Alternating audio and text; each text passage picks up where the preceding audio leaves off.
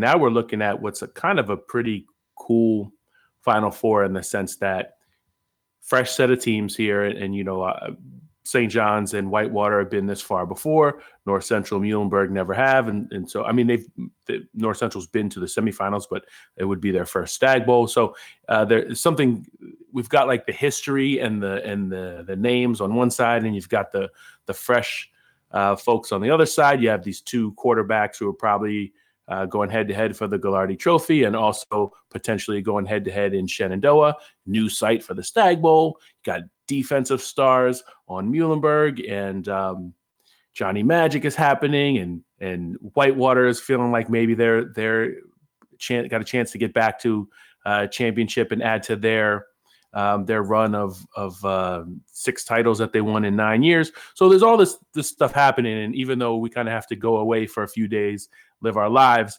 when you get into this six day stretch for D3, and and not just for us, but obviously for the players, uh, when you, you have got a, a game on Saturday, somebody's going to advance to the championship and then play on Friday, and so that week that normally is a seven day week is condensed by a day and, and it's going to be condensed even further because both teams will be flying into texas unlike last year where uh, the, the team from texas got to drive up to shenandoah these teams will be coming from you know pennsylvania or chicago or somewhere like that flying into houston it'll be such a, uh, a condensed week for all of us but it's also the climax of our season and so even though you know we've got to put our christmas shopping on hold or, or what have you um, this is sort of what we all uh, live for.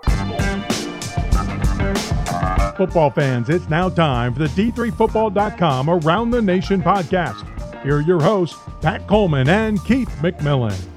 It's the D3Football.com Around the Nation podcast, your twice weekly show about the largest division of college football. We welcome you to podcast number 267, the one with the games on ESPN3. It is season 13, number 30, or the podcast for December 13th of 2019. Thank you for downloading us and tuning us in. I'm Pat Coleman, the executive editor of D3Football.com. And I'm Keith McMillan, the longtime co host, former player, and good looking one. I, that's probably fair. That was uncalled for. hey, you know, if I'm nothing if not self-effacing, and you've got the better face to self-efface with, so that's good. Hey, uh, this is of course the time of the year where we're down to just the four teams, right? Uh, obviously, there's another playoff starting up that starts with four teams. We have eliminated 28 teams already, and before that, we eliminated another 220, and we are down to these final four teams. We are down to Muhlenberg, we're down to North Central, we're down to St. John's, and we're down to UW Whitewater, none of whom have ever been to Shenandoah before. None of the players on any of these rosters has now played in a Stag Bowl. It has been that long since Whitewater went, and of course, it has been much longer since St. John's went, and neither of the other two have ever been there. We talk about the fresh faces of the uh, potential Stag Bowl matchups in 2019. Keith, this is exactly what we're talking about, this sort of stuff. Well, yeah, and, and the unspoken thing there is that Mary Hardin Baylor, last year's champion, and also a school that was about three hours, maybe four hours drive from Shenandoah if you drive really slowly. Um, and Mount Union, the, the two teams that have been to the last, uh, they've met in the last two Stag Bowls. They've won the past four between them. They're not here this year. And so, as much as D3 is exciting over the course of the season for teams that rise up, and the law said you got to rise up and and the turnover in certain conferences. Usually, when you get to to this level, and we're talking about Final Eight, Final Four, and the Stag Bowl, it's some familiar faces. And and it's not to say that Muhlenberg, which won a couple playoff games last season, North Central, which has been a playoff mainstay since the early 2000s, uh, not to say those aren't familiar faces, but at this level and with a chance to get back to the Stag Bowl, you know, this is all a big deal for all four of these teams. This is this is new because Whitewater, as as noted, hasn't been back in a while, and the expectation there, I think, is to get to the Stag Bowl. They haven't done it under Kevin Bullis. The six championships were won with Lance Leipold as the coach. He's now still the coach, as far as I know, at University of Buffalo. Yeah. St. John's uh, hasn't been to the Stag Bowl with uh, with Gary Fasching as the head coach. Uh, he's been the head coach for a handful of years now, but has not taken the Johnnies to the promised land. And he's got a quarterback who can get them there. So does North Central. That's uh, the younger Thorne, who took over for his father, who pretty much built North Central football up from uh, from scratch, or at least from being an also ran. And uh, it's been a great program. There's been years when they've been quarterfinalists, they've been a semifinalist before, um, but but never had such a great chance to get through to the Stag Bowl. Also, great quarterback, great offensive line, and uh, and some playmakers sprinkled throughout that offense. And then Muhlenberg, everything they did last season to get to Mount Union in the quarterfinal round this year basically blowing through their first three playoff games, including beating a very good Salisbury team last week, 24 to 8. Salisbury didn't score until the fourth quarter of that game. That was a team that had put up 62 the week before, 83 the week before that. So mm-hmm. you're looking at four teams that I think each have a chance to win the Stag Bowl, that are excited, that are in position to do something that that is would be a really big deal for their football program and in some cases for their for their school for their athletic program for the region that they reside in, it, it, could be a really big deal if we're talking about um, Muhlenberg winning a Stag Bowl for their conference. Um, it would be a huge deal. But three of these teams are going to end up disappointed over the next week or so. Disappointed! So I, I think as exciting as this all is, maybe that's why it's so exciting because only one team can hoist the walnut and bronze. We will talk with uh, players from each of these four teams. We have had all four of these coaches on the podcast in the last year or so. Uh, some of them, obviously, much more recently. But we're going to talk with uh, players from each of the four teams coming up in just a moment. But I have to tell you that this edition of the D3Football.com Around the Nation podcast is sponsored by Gotta Have It. You find them at GottaHaveItFanFoams.com. Yeah, these are the people who do the officially licensed 3D foam fan wall signs. I'm planning on putting one in my duffel bag or suitcase. I'm not sure what I'm packing to take to Whitewater uh, tomorrow. That's another thing that I have to do before we uh, b- before I get to go to sleep tonight. So that's a thing. But uh, you know, it's a the thing is uh, these are really high quality, sharp looking things that uh, go great on your wall. They go great, uh, you know, at your tailgate, and that's why I'm thinking of bringing that uh, Whitewater one to Warhawkville and maybe leaving it with someone who can enjoy it even more than I can. Yeah, and, and these are Stag Bowl quality pieces of uh, of art almost. And, and, and, it's not an exaggeration at all. It's something that is, uh, as you mentioned, light, durable. You can take it to and from the tailgate, um, but it's also kind of the way it's cut and, and stacked together. It looks really official, and it's um, it's just a really cool thing for you to have uh, as a D three program. It just gives you that that, like I said in the last podcast, almost like a professional team feel. This um, you know this logo that's sort of not quite life size but uh, but also bigger than a, than a little sticker you might slap on your car. So really cool product, and we're really thrilled that they've supported us through the season, and we love for you as listeners who've been so great uh, supporting the podcast and supporting D3Football.com over the past two decades to also support Gotta Have It FanFoam. Holy crap, two decades. Yeah, find out more about it at gottahaveitfanfoams.com. And if you are a coach or a marketing person, a sports information director, someone in the alumni association who is, you know, looking for something to do for their team here in the off season, for their fans, or headed into next season, go visit that website and go see what they can do for your school. Gottahaveitfanfoams.com.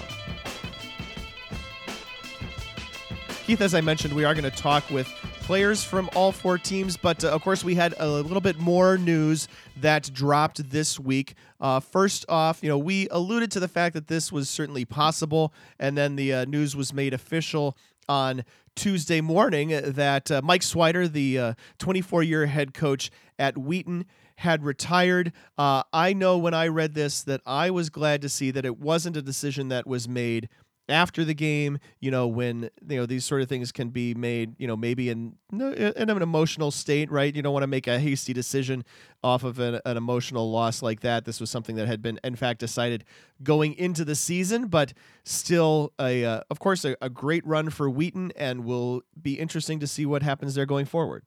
Well, certainly in terms of coaching candidates, because there are other folks from the Wheaton tree who have uh, have had success um, you know, Pedro Arruza from Randolph Macon comes to mind because he has a a playoff team or a team that's at least challenging for its conference title uh, each season.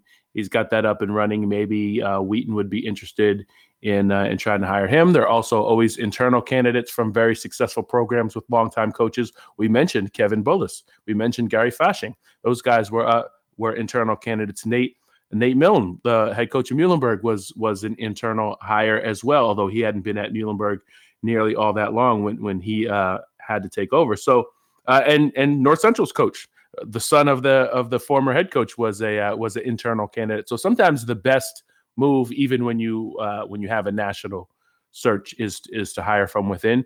But Wheaton, when you when you have such a successful program for such a long time, there's also folks that are are within the program or of the program that are coaching at other schools. Lance Leipold uh, from Whitewater was a great example of of that. Somebody bringing somebody from the family who was coaching somewhere else back into the fold to lead the program. Rod Sandberg, of course, the head coach at Whitworth, the longtime assistant at uh, Wheaton as well. You know, it's one of those things where I think, especially the nature of the institution, kind of lends itself to bringing an alum back. The uh, I think it's Steve Ryan is his name, is the head coach at Morningside. They're a NAIA power. I think it's official that we could say that. I don't know if he would be interested in the job, but like you said, there are Wheaton grads, uh, and the Wheaton coaching tree is in a lot of places.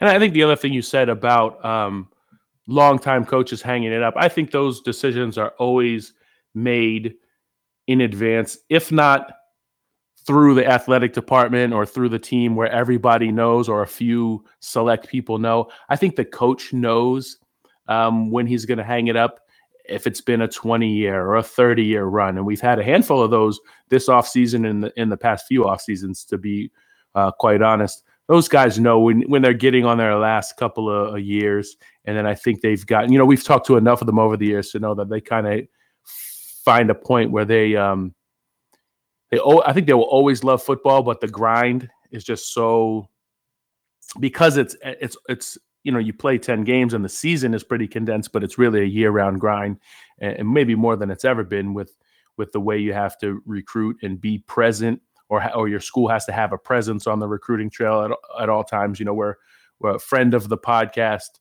and Lake Forest coach uh, Jim Catanzaro.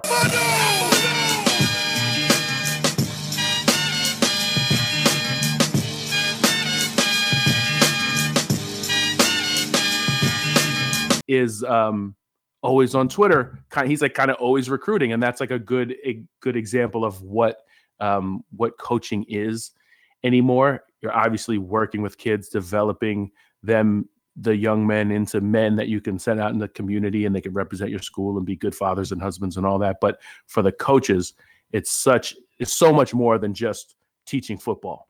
And and so I can see why guys would uh, would would want to hang it up after doing it for 20 or 30 years. Even if they've done, you know, for 40 years, you've done almost nothing else in your professional life.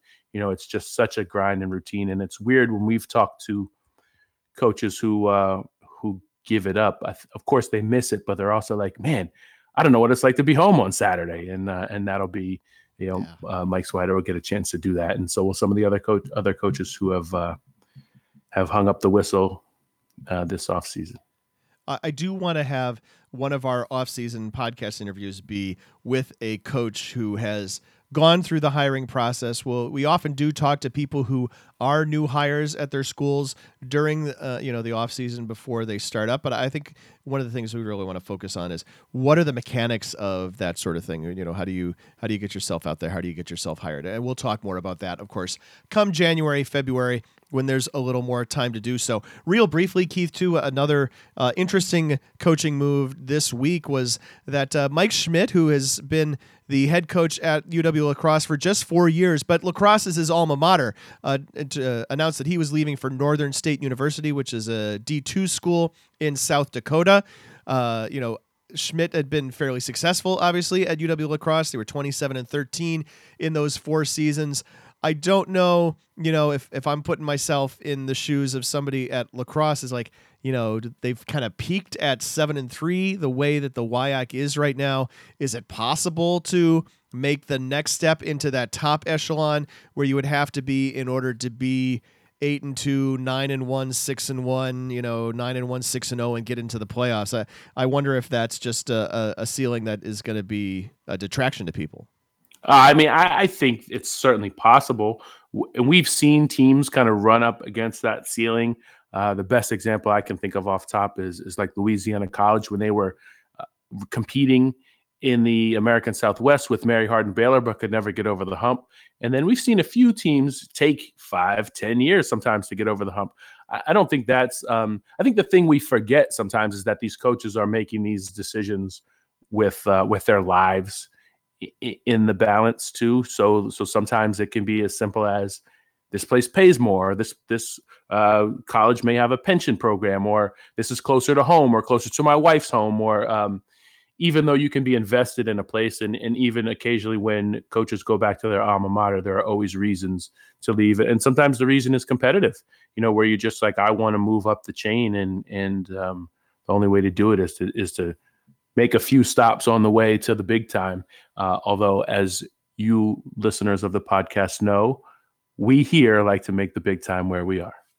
Also, this week, uh, we got the names of the Gagliardi Trophy finalists, and uh, surprised. Surprise! When we were told that there were five instead of four, I hope that people who watched the show on Thursday watched us go through four finalists and then say, "Hey, we're not done yet, and uh, and put uh, Gavin Zimbelman's name out there as well. Uh, Jackson Erdman, of course, the St. John's quarterback. Uh, Broc Rutter, North Central quarterback.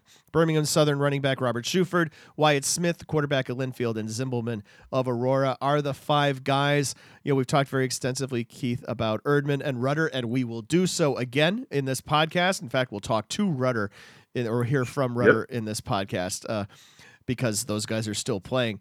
Um, and those are, I think, the the favorites, obviously, and they're the seniors. These other three guys are people that we're going to be hearing a lot about next year as well. Yeah, and and I, I think the thing that will be illuminated as you watch the the trophy ceremony is uh, what great guys they are. Um, you you you know they're good players at this point. We'll talk more about um, you know, they may be preseason All Americans next year, or or they'll at least be on uh, on our radar as far as well known names from from being in the Gagliardi Trophy group. But I, th- I think the benefit to following the the broadcast and to, to to follow the presentation of it is to learn more about these players, especially if you're someone from from a school that uh, doesn't necessarily go head to head with any of these players or um, won't have a chance to watch them play you just um, just have that that opportunity, I think, to to get to know some guys who represent Division Three well, and and we have five of them right here. Only one's going to take home the hardware, but uh, but I, I think all five will be proud of who they are. Could make us proud. Sure, something like that. Our friends at In the Huddle did us a solid this week and uh, lent us some sound bites, some clips of four interviews that they have on their Thursday show. So I definitely recommend that you go if you have, you know, 50 minutes to spend to spend with Max Meylor of UW Whitewater or Richard Caraveau of St. John's or Broc Rutter of North Central or indeed uh, Mickey Kober and Frank Lucchesi of Muhlenberg, you go do so, and uh, we'll give you like the uh, the two and a half to three and a half minute previews of each of these. And we'll start with Max Meylor. He's the, of course, the quarterback for Whitewater. He talks about uh, Whitewater's. He starts by talking about Whitewater's game plan from last week against Mary Hardin Baylor. Basically, bully the bully. Uh, we went in there thinking we're pretty tough guys, and uh, we knew they're big up front, they're long, and the secondary, and really what it came down to is we were more physical up front and Alex Pete, Ronnie Ponick, and uh, yeah, we were just running the ball as hard as we've ever had. Uh, so and Jared Ware had two touchdowns, I believe. So you get the three-headed monsters back there, and uh, we're we're rolling. Around halftime, though, things are getting a little interesting because you guys outplayed Mary Hardin Baylor by all you know rights in that first half, and yet Tevin Jones uh, tips. It looked like he almost tipped the uh, pass to himself. Can't tell if somebody else tipped it to him, but Tevin ends up with the ball. What were you saying to yourself and to your team uh, at that point? First half, I'm sure we had easily 100 yards rushing and um, got a tough call on that slant route. He popped it up, and uh, number five, their linebacker, um, you know, caught it. So we were a little. I was a little nervous because, you know, that was around the 50 yard line, and luckily and uh, well, our defense was stellar in that uh, next uh, series. Yeah. Jordan Brand, I think, had a couple sacks, and uh, they they got my back, and I was I was so stoked knowing that I think they went back like 20 yards. They didn't even get a single yard. You got a Jackson Erdman uh, character uh, coming up in this St. John's game coming up, who is you know probably a better quarterback than Jace Hammock is.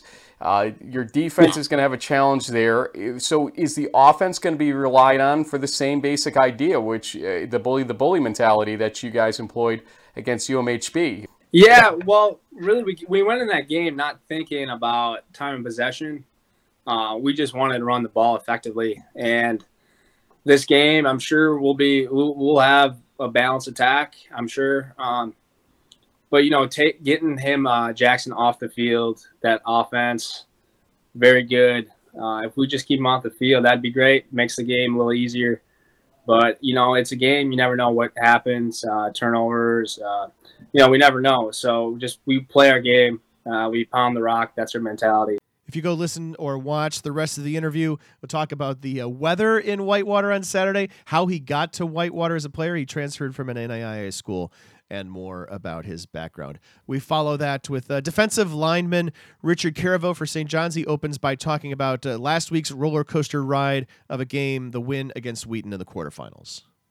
We knew they were going to be the best team um, we've played. Um, obviously, this far in the playoffs, um, that that's plays true. Um, and yeah, we we came in halftime. Um, very pleased with our performance so far as a defense. Uh, and but we knew that they were going to come back. They're a very good team.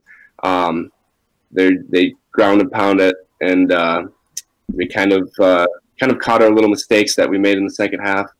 Um, came back strong, and uh, we were kind of losing a little momentum there, um, but we stuck together. Um, and then when it came down to the PAT attempts, uh, man, I, I couldn't tell you how I felt when uh, first the first one goes misses, but then uh, comes back because of the roughing the kicker, um, and then the second one goes wide right. You know, the other one went wide left. So it's like, what are the odds of that happening? And uh, uh, very blessed and very yeah. thankful that we came out with that win. Jackson Erdman has been a special uh, quarterback for your team, obviously. You practice against him all the time. Tell us what he means. As a senior, you've seen you know more than just Jackson Erdman uh, in the practice rounds. Uh, obviously, uh, you know over there at St. John's.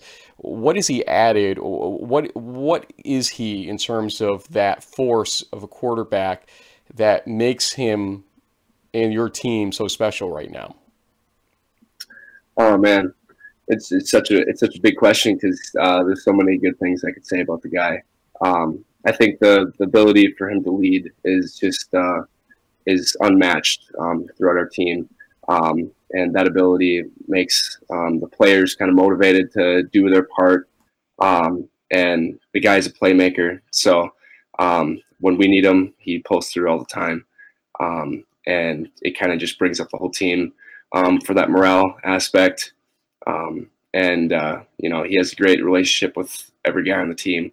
Um, and so we kind of just all look up to him as our as our savior, I, I should say. yeah, St. Jackson. Um, but so our friends from the Around the Nation podcast, Pat and Keith, uh, recently had a discussion around this term, which appears to be definitely happening this season. This Johnny Magic, and what what exactly to you, Richard, is the Johnny Magic? Is it the the two missed PATs? Is it just you know the 80 um, some tackles that you've been able to make uh, throughout the course of the season. Is it a couple of um, you know great plays here or there or is it just is it more of just a feeling that the team has right now um, you know getting these wins you know being in position now you're one game away from this from a national championship. Is there some johnny magic happening you think uh, up there in minnesota? Yeah yeah i think it's uh it's a mix of magic and uh, I think hard work that's being paid off by all of us guys on the team here. Um, but uh, I think in every sport, um, luck plays a luck and magic, I suppose, it uh, plays plays a role as well.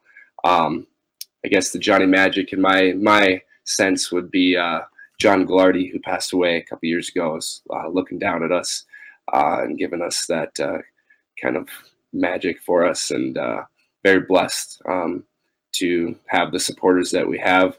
Um, I think at the game last week, I heard there was over twenty thousand um, viewers, and uh, that's just uh, incredible to me that the you know alumni are looking out for us and supporting us all the way through. So I would say, yeah, that's the Johnny Magic way.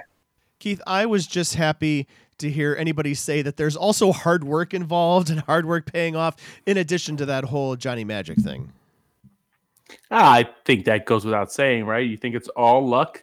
It can't all be be luck or magic, but I, I do think that's sort of the sort of thing that catches on around a fan base and, and everyone likes to repeat it somewhat tongue in cheek, but also they kind of sort of believe it. Do you believe in, magic? in a close game, they just feel like your team is uh, is going to find a way to win, and you believe that right up until the time that they don't.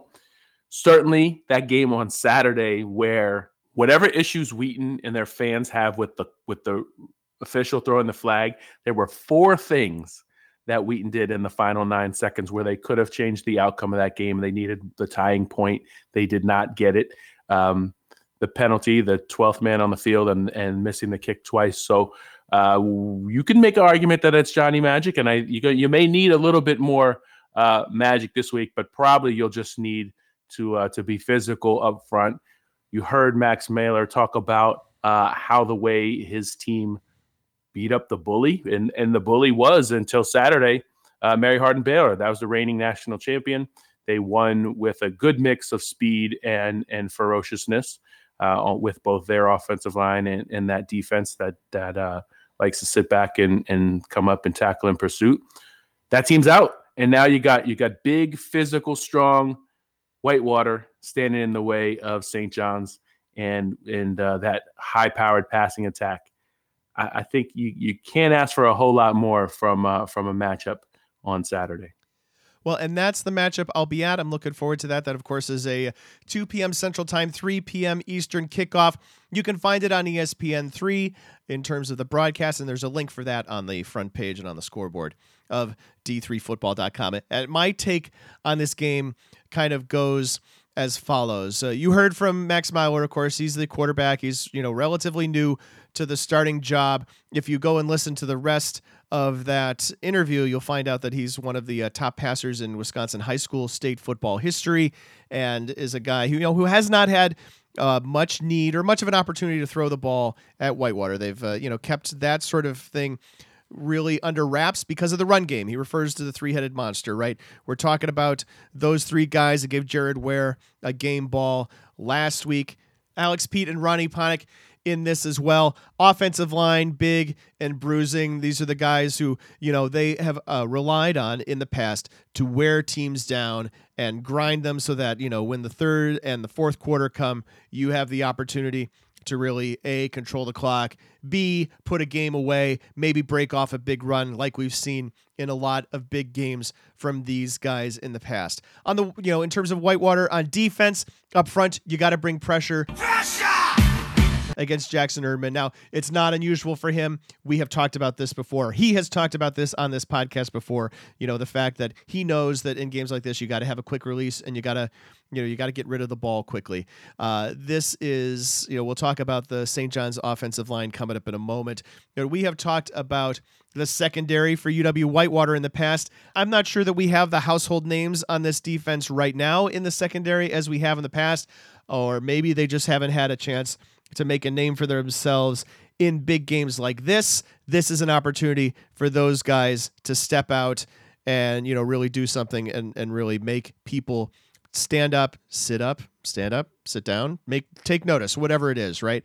Uh, I do want to mention, of course, up front, Mackenzie Balanganyani. Nope, Mackenzie Balanganayi we're going to do a P101 as soon as I find out exactly how to pronounce that name. But he is the D3Football.com West Region Defensive Player of the Year. 12 tackles for loss for the Warhawks in 11 games, nine sacks. He's the WIAC Defensive Player of the Year. And definitely keep an eye on him and how those all region offensive linemen for St. John's do their job and keep them off of Jackson Erdman's back. You know, uh, we've talked about Ben Bartch before. He's a tackle for the Johnnies. He's a guy who's had a lot of NFL scouts out to look at him. We talked a lot about Dan Greenheck last season at guard. He was, uh, you know, the the more prominent guy on the uh, offensive front for the Johnnies then. Uh, and you know, those are the guys who uh, obviously you're going to count on up front. We talk about all of those sophomore receivers. We talked about Ravi Alston. We talk about uh, Henry Trost coming out of the backfield. Uh, talk about uh, Kai Barber, of course, a bruising running back. Kenneth Udoibak, who's had uh, big plays in a bunch of games, but we haven't really mentioned his name so much. And then TJ Hodge and Matt Moore. You know, Alston and Hodge have combined for 147 catches, and those are the guys who you know really help make Erdman look good because uh, they're especially. Uh, we were talking about Alston. We were talking to Alston earlier in the season, a guy who just has, as Erdman put it, this big catch radius. Anything you put within like five yards of him, you know he is going to be able to go out and get. And then the defensive front uh, for St. John's, we don't talk about nearly as much. Obviously, a, a big role for them in order to trying to stop the run. Richard Caraveau, we talked to or heard from just a few moments ago, and he mentioned J.W. Windsor. Windsor is the guy who we talked about earlier, who's played at a bunch of different schools, joined the Johnnies this year as a senior.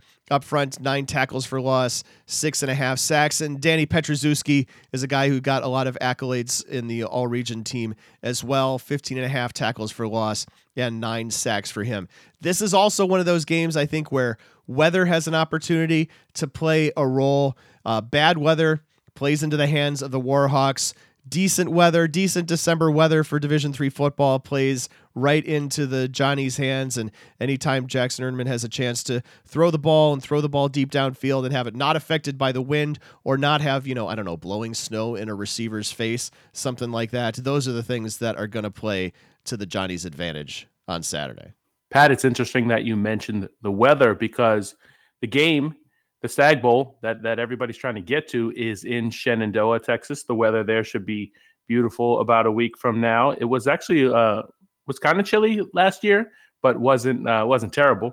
Um, you got a chance of snow, as you mentioned, and looked like in the east, uh, in Allentown, Pennsylvania, where Muhlenberg is located, looked like snow was in the forecast earlier this week, but it uh, it's going to warm up, and we're looking at 50 and rainy in Allentown on Saturday.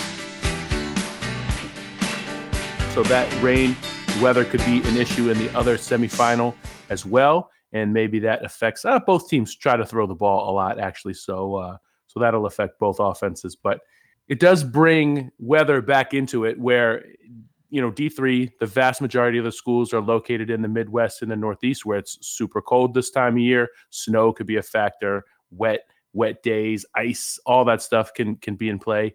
That's going to be the case in the semifinals, and then we'll go to Texas six days later for the championship. Keith, uh, we got a message on Facebook, uh, a private message from a parent of a North Central player. I'm not going to out this person or the player, but messaged us saying, please consider AccuWeather forecast as you determine final semifinal site locations for December 14 to 15. Huge ice storm predicted in the east. Safety of all participants must come, fir- must come first. First off, always honored to th- when anybody thinks that we get to make those decisions. That's uh, certainly awesome. And uh, the other thing that I responded back to this person was that I don't think the seven day forecast is considered.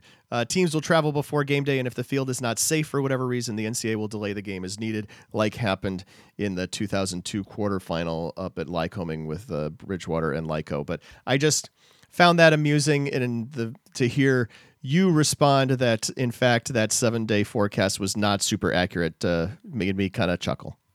Yeah and and you forgot the greatest weather delay of all time the stag bowl that went from what 11 a.m to 4 p.m so Yes. they could clear what 9 18 inches of snow off the field? Yeah 19 inches of snow something like that. It's uh i don't know i just made up a number but it was it was knee high or thigh not thigh chin high. It was a lot now to get us more ready to talk about that other national semifinal between North Central and Muhlenberg. We're going to start with the uh, in the huddle interview with Broc Rutter. He is, of course, the North Central quarterback, and he talks about living in the moment after the Mount Union win in the second round. have you sort of you know fully digested what this playoff run including the uh, win at mount union has really meant here, or how how this has happened, or is this still kind of a surreal moment or two or three for you right now? Yeah, I think it's still kind of surreal. You know, we're just living in the moment and taking it one game at a time, and we're we're blessed to have this opportunity and been able to be on this run. We were so blessed to be able to get in the tournament. So once we got in the tournament, we we switched our mindset to let's go win this thing. We've had this goal since the beginning of the year, and we felt like we had the team to do it. Even after the loss to Wheaton, we still felt like we had a very talented team and a team that could make a run at it. So when we got in, we thought, hey, let's go do this thing. And we've been we've been playing our best football when it matters, and we're not done yet. We're not satisfied. We we have bigger goals ahead of ourselves, and we're just enjoying the ride and taking it one game at a time.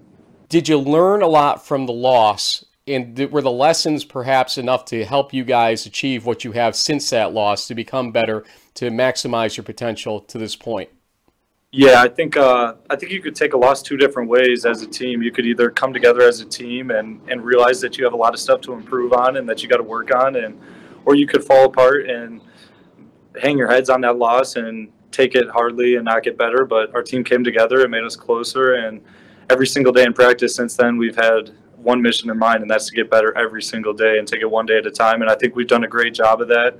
You got to give credit to everyone on our team and our coaches for sticking together and hanging in as one unit. We always say fight one more round, and we've done that every single day since that game. And we handled that loss really well, and it's it's made us a lot better, I think.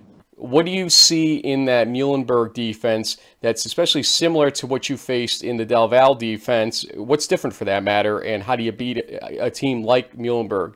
I mean, you said it. They have a they have an outstanding defense. They have a great D coordinator. They're they're very disciplined. They have one of the best fronts, probably the best front we've seen all year. So that's going to be a great challenge for our offensive line. But you know, we've we've said it all year. We want to be the best offense in the country, and we've played top three, top four defenses in the country. So we love it. We love the challenge, and we're excited to be able to go up and compare ourselves to the best defense, one of the best defenses in the country, and like I said, they're they're a very disciplined, very well coached defense. They tackle well. They play their scheme very well. So it's going to be a really fun challenge for us this week, and we're looking forward to it. I mean, this is what you want as a football player. It's the semifinals. You're going up against what people say is the best defense in the country, and we've seen it on film. We're ready. We're ready to go out and prove that we feel like we're the best offense in the country and one of the best teams. So we want to we want to go out and prove it. In order for Rutter and the offense to prove it, they're going to have to do it against the likes of Mickey Kober and Frank Lucchesi. They talk about the mindset and the character of the Muhlenberg defense to start off. Muhlenberg's defense is really tailored around playing unselfish, uh, doing your job, doing your 111th. Um, you know, this past Saturday, Salisbury had a very dynamic offense. Uh, and an offense we have never seen uh, this year, or you know, in any years really. Um, you know, our defensive coordinator, Coach David, uh, dialed something up for the triple option, and it was a matter of everyone, you know, uh, doing their assignment. And uh, I think we did that to the best of our ability, and uh, we got to shut down a very high-powered offense to 176 yards and eight points.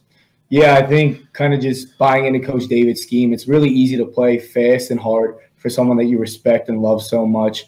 Um, we know that our coaching staff is going to have the best scheme for us going in to every game. They're going to put us in the right position. It's whether we make the play or not.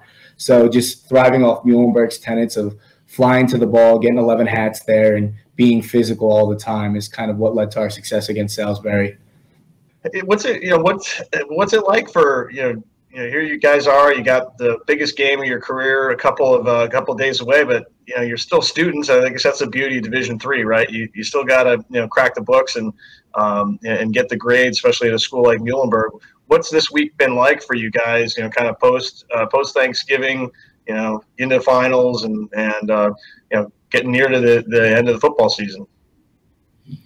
Uh, I think we, we, we treat it like every other week. Um, you know, cracking down on books, going to meetings. I know this week's a little bit more for most people because you have to spend more than you know the average. You know, twelve to twenty four hours a week on work. Uh, people are cramming work at night. But uh, the coaches did a very good job of uh, planning practice and meetings around our schedule, uh, giving us time to sleep a little bit and uh, focus on our studies. And I would also say, like, the beautiful thing about Muhlenberg is that you can do both. You can be a student athlete and first and foremost get those books done. But at the end of the day, there's not many opportunities to play in a Final Four, and we just want to get after it on every aspect. Um, we're using Muhlenberg kind of – maybe our academic or athletic ability to get here and then just using it as a vehicle to reach our full potential. Now that you see Mount er, Mount Union lose to North Central, what does that tell you about this North Central team overall? Yeah, um, I can take this one. Um, anytime you beat a Mount Union, you know you have a very solid football program. Um, we've watched a lot of film on North Central already. Um, their offense is super impressive, and us being two defensive guys, we know we have a lot on the plate that we have to handle. But we're excited for the challenge, and that's kind of the reason why we come to Muhlenberg. We don't want to be in the games where we blow teams out. We want to be in the close games that matter the most. Yeah. Also, building off that, um, yeah, we treat it like every other week. Uh, any team in front of us, we're a very confident group of guys.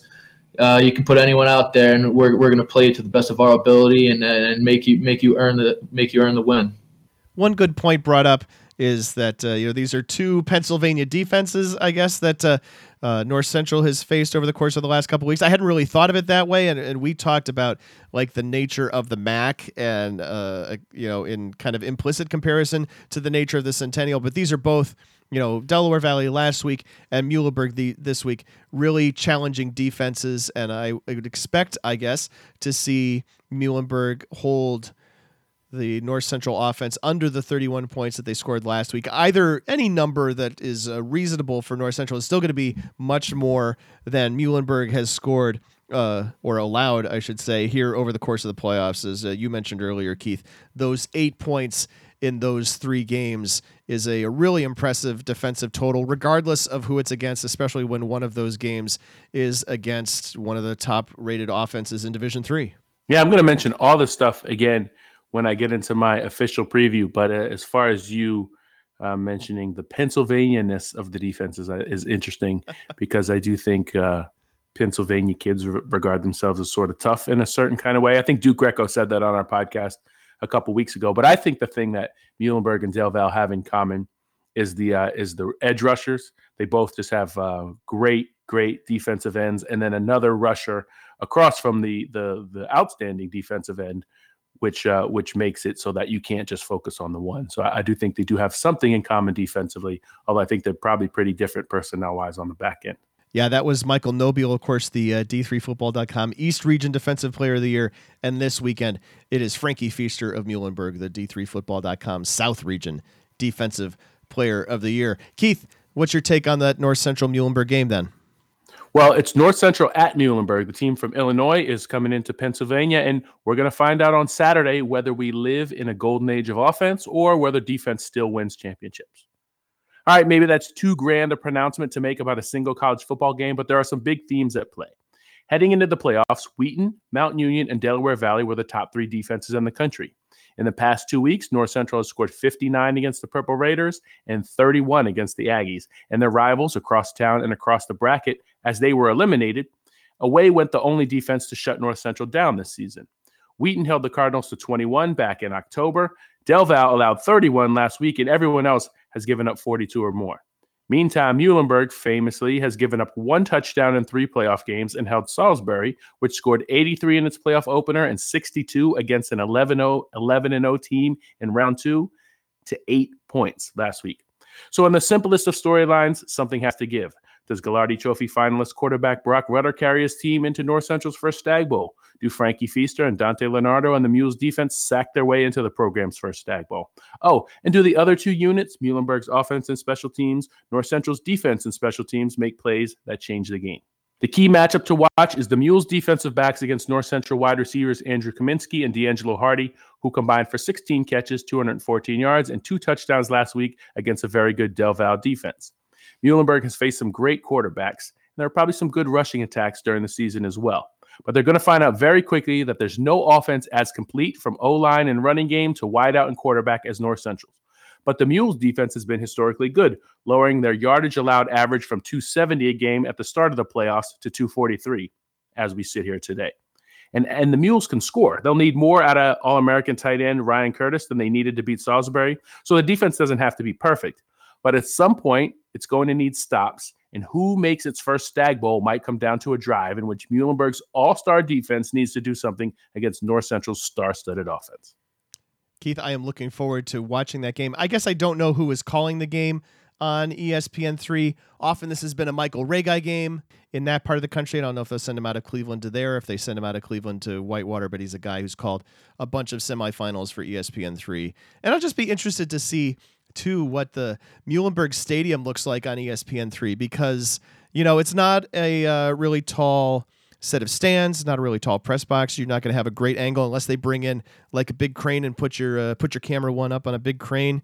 That's probably safe to do so if that's possible. But I'm really interested to see what that looks like because you know I've been to Muhlenberg, but not since 2007 or so, or the second round of 2006. Uh, it'd just be interested to see what it looks like on a professional broadcast by a professional broadcast organization.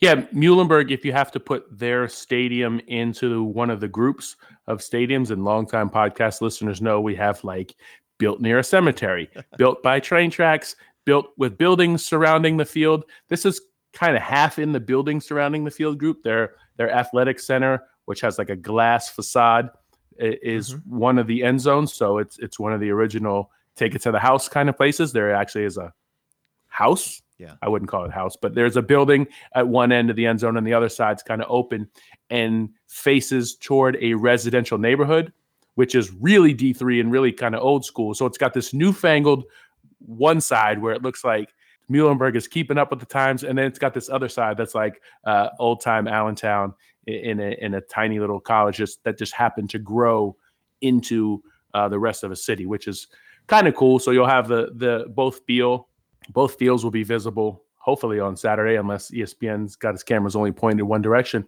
I think the other thing is ESPN is pretty used to going to Mount Union or Mary Hardin Baylor this time of year, places that know how to host camera crews and how to have um, replay involved in the games and and how to get uh, fans in and out. And so this is all new for, Mu- for Muhlenberg, and I think that's cool. And I think for viewers, this is just going to be a new experience to just see a new team, a new college, and and a team that it can relate to, in the sense that you can be.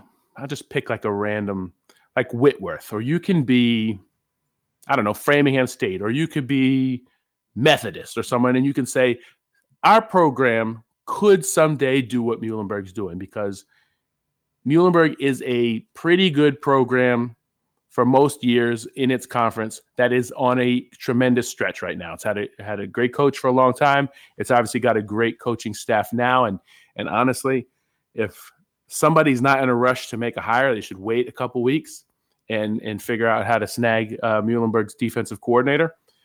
That's another story for another day, though. I think a lot of teams can relate to to what Muhlenberg is doing here, and so if you're looking for an underdog to pull for, considering that North Central has been a national power for better part of 15 years, St. John's and Whitewater have won Stag Bowls before. That's your Muhlenberg is your underdog that you're looking to root for. This team's hosting a semifinal game that's going to be on ESPN. That's something that many schools across D3 could possibly see their college doing someday. So so that's your sort of lovable, relatable underdog if you're looking for one. And these guys are loaded. They've been ranked in the top 10 all season, so they're not like the under underdog, but if you're looking for some some reason, if you just need to pick one of these four teams, maybe Muhlenberg is, is your dog or your horse, as it were. Or your mule. Your ass? Can we say that? I think we can. Hey, before we leave this segment, there was just one thing I wanted to say like two and a half minutes ago about the stadium. If you're a CCIW fan, uh, compare it to Elmhurst. It's like Elmhurst uh, at like 90% scale, just uh, slightly smaller than that. Very similar, surrounded by the buildings. You got the neighborhood, you got your athletic center in the one end zone, and I think that uh, you'll get the general picture of what uh, you're seeing in Muhlenberg. The points don't matter. That's right, the points don't matter. It's called being a professional. Points don't matter. You play to win the game. And then I give them points. I don't know why. It's just a gag to tie the show together. Now, if you want to crown them, then crown their ass. Speaking of crowning there, well, anyway, uh, Quick Hits is our weekly Friday look at that upcoming set of games. We got six people giving answers and predictions on the scores here in the playoffs. And uh, Keith, I know we've been unofficially keeping track of the thing that we're not officially keeping track of, but uh, you know the the points matter, I guess. That's right. The points don't matter. Well, yeah, the the thing we always try to say is when we put our picks out there, you know, you can taunt us on Twitter or whatever.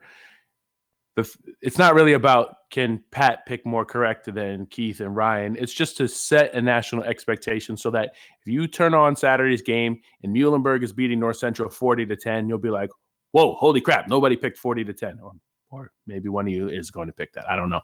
We haven't seen the picks yet, but that's sort of the gist of it. But since we're here and since we love to poke fun at each other and hold each other accountable, uh, last week, everybody picked Mary Hardin Baylor to beat Whitewater. We all missed that. So jokes on us, or we just maybe um, kind of we're just going to go with the national champions until somebody beat them, and, and Whitewater did that. So respect to them, but that that is a quick hit pick that we all missed. Um, myself, Adam, and Frank, we all picked the Johnnies. The other three, you picked Wheaton. I think. Uh, I think. I actually think that game being a three-three split was probably a surprise to me. I thought I was going out on a limb picking the Johnnies because everybody was so high on on Wheaton coming out of the second week of the playoffs, given that Wheaton had beaten North Central by two touchdowns. North Central beat Mount Union.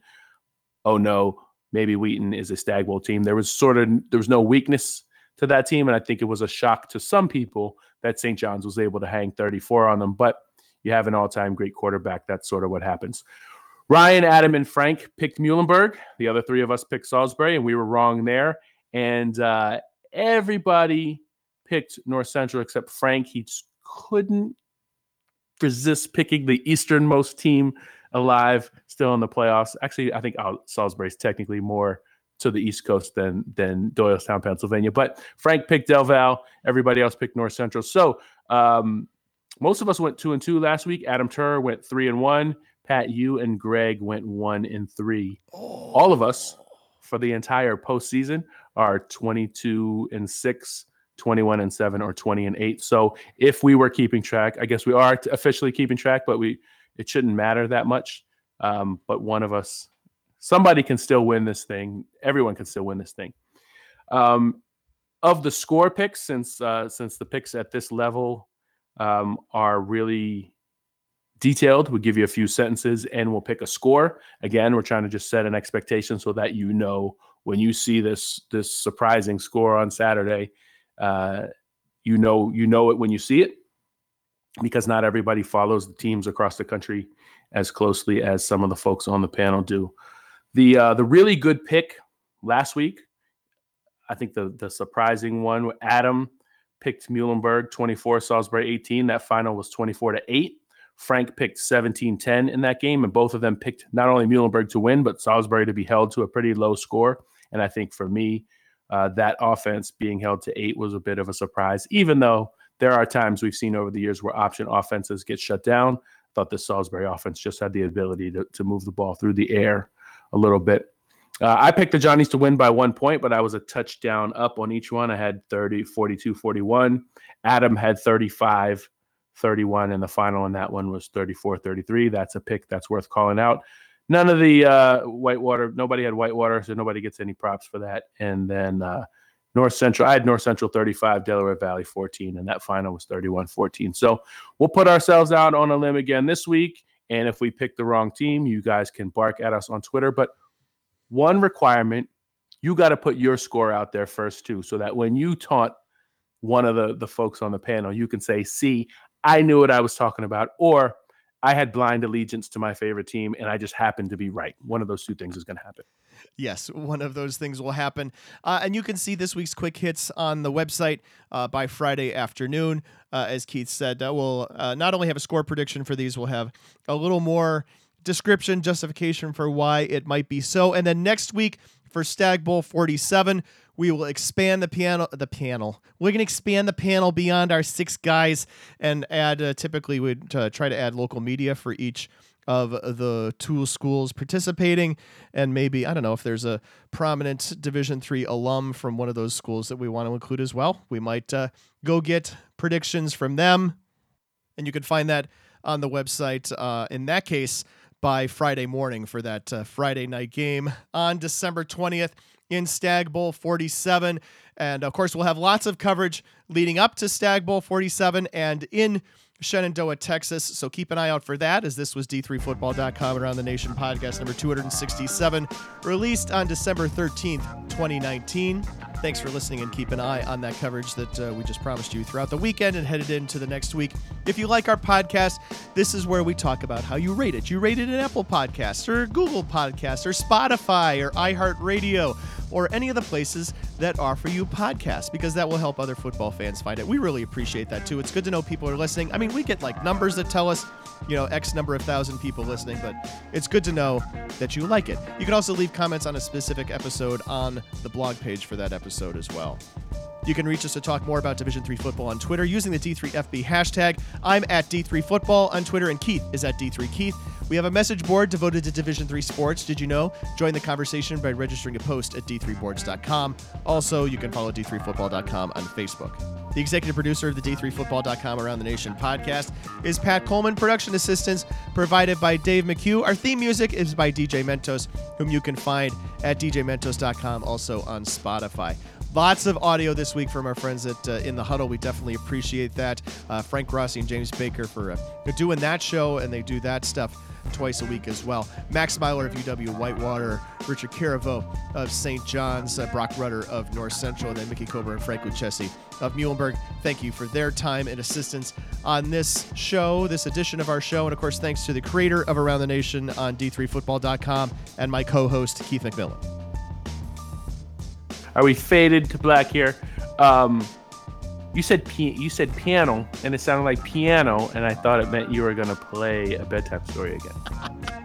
no, um, but if you've gotten this far in the podcast, you have heard the piano man himself uh, and the beginning of uh, that uh, song Allentown at least once. So, wow, that's a that's a not a deep cut, but a, a, a deft maneuver to get that in there. Keith, not only, of course, uh, is there a game being played in Allentown, but we talked about train tracks running right by a Division three stadium. So it just felt like the beginning of that song was uh, was begging to be in this podcast. All right, well, now he's trying to go a little over my head, like when Coach Cat and I talk about hip hop. So let's not get too much into the details. If you want white guys playing the piano, this is the this is the person on the podcast to talk to. Sing me a song, I'm the piano man. Is that you? Uh, yeah, I'm a sure. terrible singer, by the way, just for the record. One thing I've not mentioned on Twitter and nowhere I've it was like one of those out of the side of my eyes observations, um, and I just haven't I don't know where to put it yet.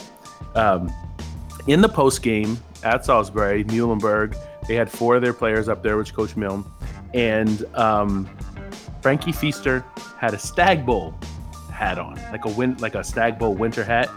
And I, I meant to ask him, and you know, the, the, you start talking about the game, and you forget him, and then I forgot about until I was driving home.